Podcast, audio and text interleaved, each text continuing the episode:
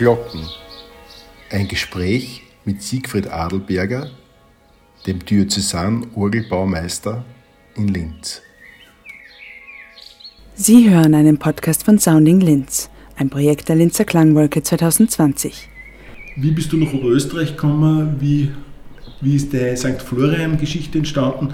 Und was vielleicht noch viel, viel interessanter ist, weil es ist doch kein gewöhnlicher Beruf, wie wird man Orgelbauer? Was, was treibt dann da um? hat es da einen Moment einmal gegeben in deinem Leben, wo du sagst, das interessiert mich so sehr, deswegen will ich es machen? Vielleicht kannst du ein bisschen was zu deiner Person mal sagen. Genau so fängt meine Geschichte eigentlich an, in Oberösterreich, äh, weil ich eigentlich durch die große Orgel zu St. Florian zum Orgelbau gekommen bin. Und ich als kleiner Bur äh, sehr oft äh, mit meiner Familie nach St. Florian gefahren bin, mit meinem Bruder genauer gesagt, der immer begeistert war von diesem großen Raum, von dieser großen Orgel, von der Akustik, von der Stimmung, von den Gottesdiensten dort. Und das hat ihn immer begeistert. Und da hat er mich angesteckt und hat mich einfach mitgenommen. Mein Bruder ist um 15 Jahre älter als ich. Also das ist schon mutig, dass er mich dann als kleinen Bruder mitgenommen hat. Und ich war immer begeistert, wenn ich die große Orgel gehört habe. Und das war eigentlich der Beginn, also auch mein Startschuss, mein Kennenlernen von Oberösterreich, weil wir dann öfter nach Linz gefahren sind und in Linz hat auch meine Tante gewohnt und ich war sehr früh schon als kleines Kind auch im Dom in Linz.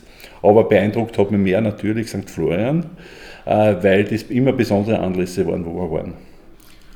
Und dadurch, dass ich aus meiner Geschichte auch St. Florian ein bisschen kenne, hast du dann auch die große Zeit des Komponisten, Organisten äh, Augustinus Kropfeiter erlebt. Der Augustinus Franz Grobreiter hat mich sehr bewegt, äh, musikalisch zumindest, weil er für mich immer grandios musiziert hat. Und äh, besonders auf seiner lieben Freundin oder seiner Frau, wie er die Orgel bezeichnet hat, die er sehr geschätzt hat äh, und äh, auch bis zum Schluss großartig gespielt hat. Und seine Werke sind wirklich wunderbar und genau für diesen Ort passend. Äh, ein tiefer Eindruck ist da geblieben in meinem Leben und der hält bis heute an und wahrscheinlich noch viele, viele Jahre, hoffentlich.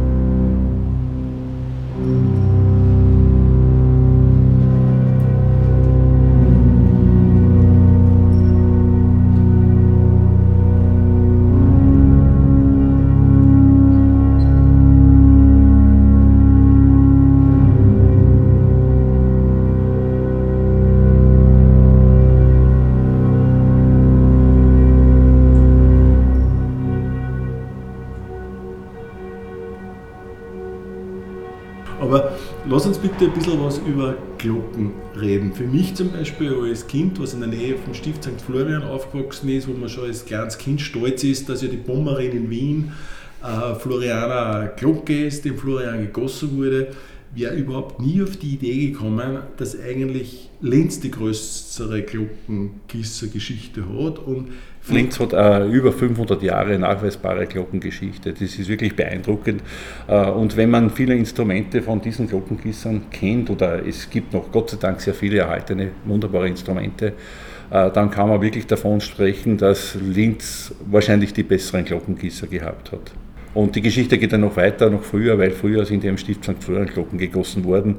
Von denen gibt es heute noch sechs Glocken aus dem Mittelalter, also so um 1280 bis 1318, 1319, die täglich geläutet werden. Also das ist ja ganz eine andere Dimension, äh, wenn ein Musikinstrument, ein Originalinstrument aus der damaligen Zeit heute erklingen darf und auch erklingt.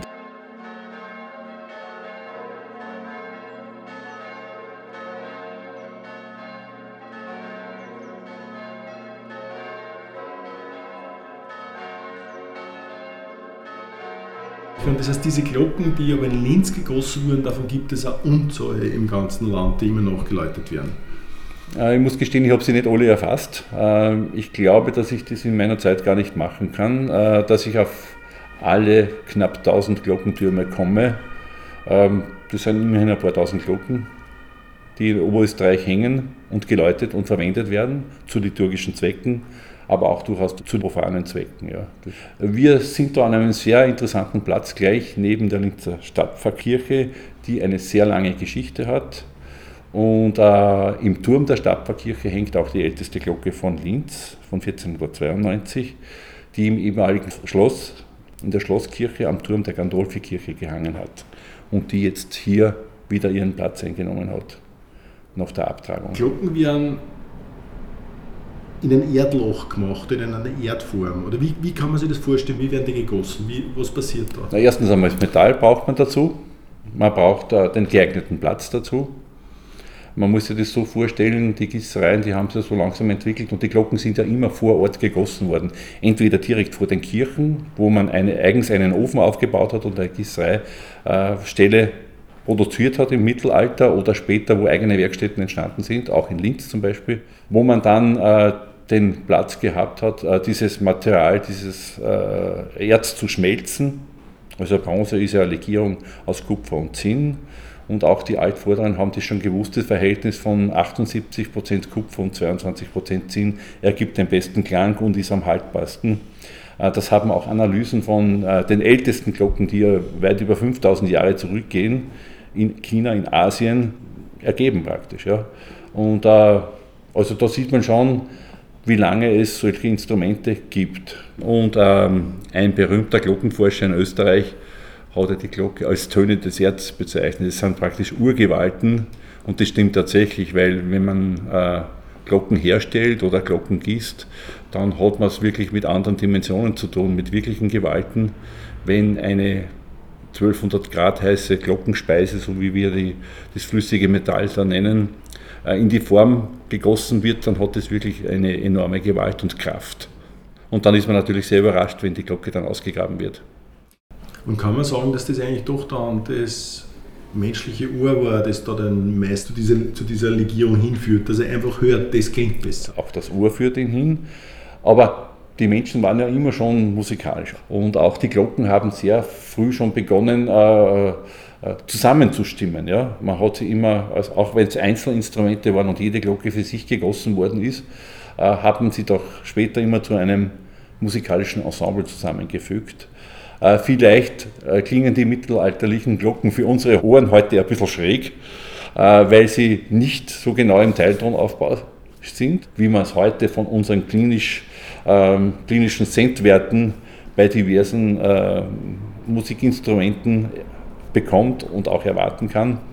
Äh, da ist ein bisschen Spannung drin. Also es ist auch wichtig, Glocken sind immer nicht so genau am, am, am Cent gestimmt, also ein Hundertstel eines Halbtoners, sondern wir stimmen die Glocken in Halbton Sechzehntel, weil ein Halbton, wenn er in 16 Teile unterteilt ist, auch schon sehr genau ist. Und das reicht für unser Ohr weit aus und äh, es ist ja interessant, also wenn man Glocken nicht in der temperierten Stimmung, also wenn man die Oktave nicht in zwölf gleiche Töne ganz punktgenau aufteilt, sondern historische Stimmen, Stimmungen verwendet, wo die Intervalle zueinander reinstehen, dann glaubt man schon oder vernimmt das menschliche Gehör doch einen viel reineren und schöneren und wohlklingenden Glockenton. Das heißt, das, was das, man eigentlich die Naturstimmung genau.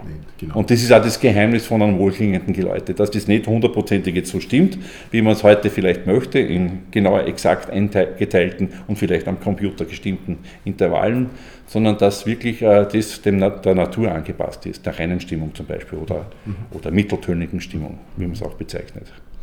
Ja, für mich war es ja zum Beispiel schon äh, extrem irritierend. Ich habe vor vielen Jahren das Vergnügen gehabt, für Freunde äh, auf einer Hochzeit in Irland zu spielen und war da in einer wunderschönen Kirche, aber irgendwas hat nicht gestimmt.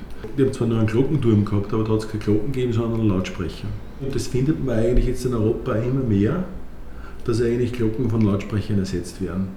Und da möchte ich mir jetzt erlauben, einfach da Purist zu sein und sagen, ich möchte schon weiterhin einen richtigen Glockenklang hören. Das hat auch besondere Bedeutung natürlich auch ähm, auf das Leben vor Ort, weil eine Glocke wird immer für einen Ort gegossen. Oder eine Orgel in der Kirche wird immer für diese Kirche gebaut. Äh, und das ist, das ist eine ganz andere Dimension, als wenn ich dort einen Lautsprecher aufstelle und da irgendwas einspiele. Ich kann ja alles einspielen über den Lautsprecher. Ja. Und das ist eine ganz andere Bedeutung, das hat eine ganz andere Tiefe praktisch, wenn ich ein Originalinstrument an diesem Platz habe und das ertönt. Also man kann sich London ohne einen Big Band, glaube ich, nicht vorstellen. Oder Wien ohne Pummerin kann man, können sich auch viele Menschen nicht vorstellen wahrscheinlich. Äh, das hat eine große diese Identitätsfrage und ein Stück Heimat, wie du auch gesagt hast. Und ich glaube, dass wir das brauchen, ganz einfach. Abschließende Frage, was du so auf deinen Berufsalltag draufschaust, was ist das, was dich immer wieder erfreut? Erstens einmal, wenn man mit der Klang erbaut und der Klang ist das Wesentliche an der ganzen Sache. Das ist in Linz, das ist äh, ganz egal, wo ich hinkomme.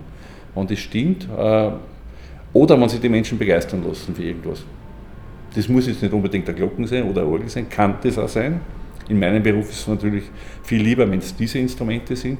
Aber wenn man sich wirklich begeistert und für was brennt, so richtig, ja, äh, und begeistert ist und, und das auch das die Menschen merken. Oder wenn ich in ein kurzes Konzert gehe und der Organist oder, oder die Künstlerin, die Musikerin oder der Musiker entsprechend spielt und die Menschen anspricht und die reagieren darf, das sind die schönsten Erlebnisse, oder? Ja, Siegfried, vielen, vielen Dank. Sie hörten einen Podcast von Sounding Linz, ein Projekt der Linzer Klangwolke 2020.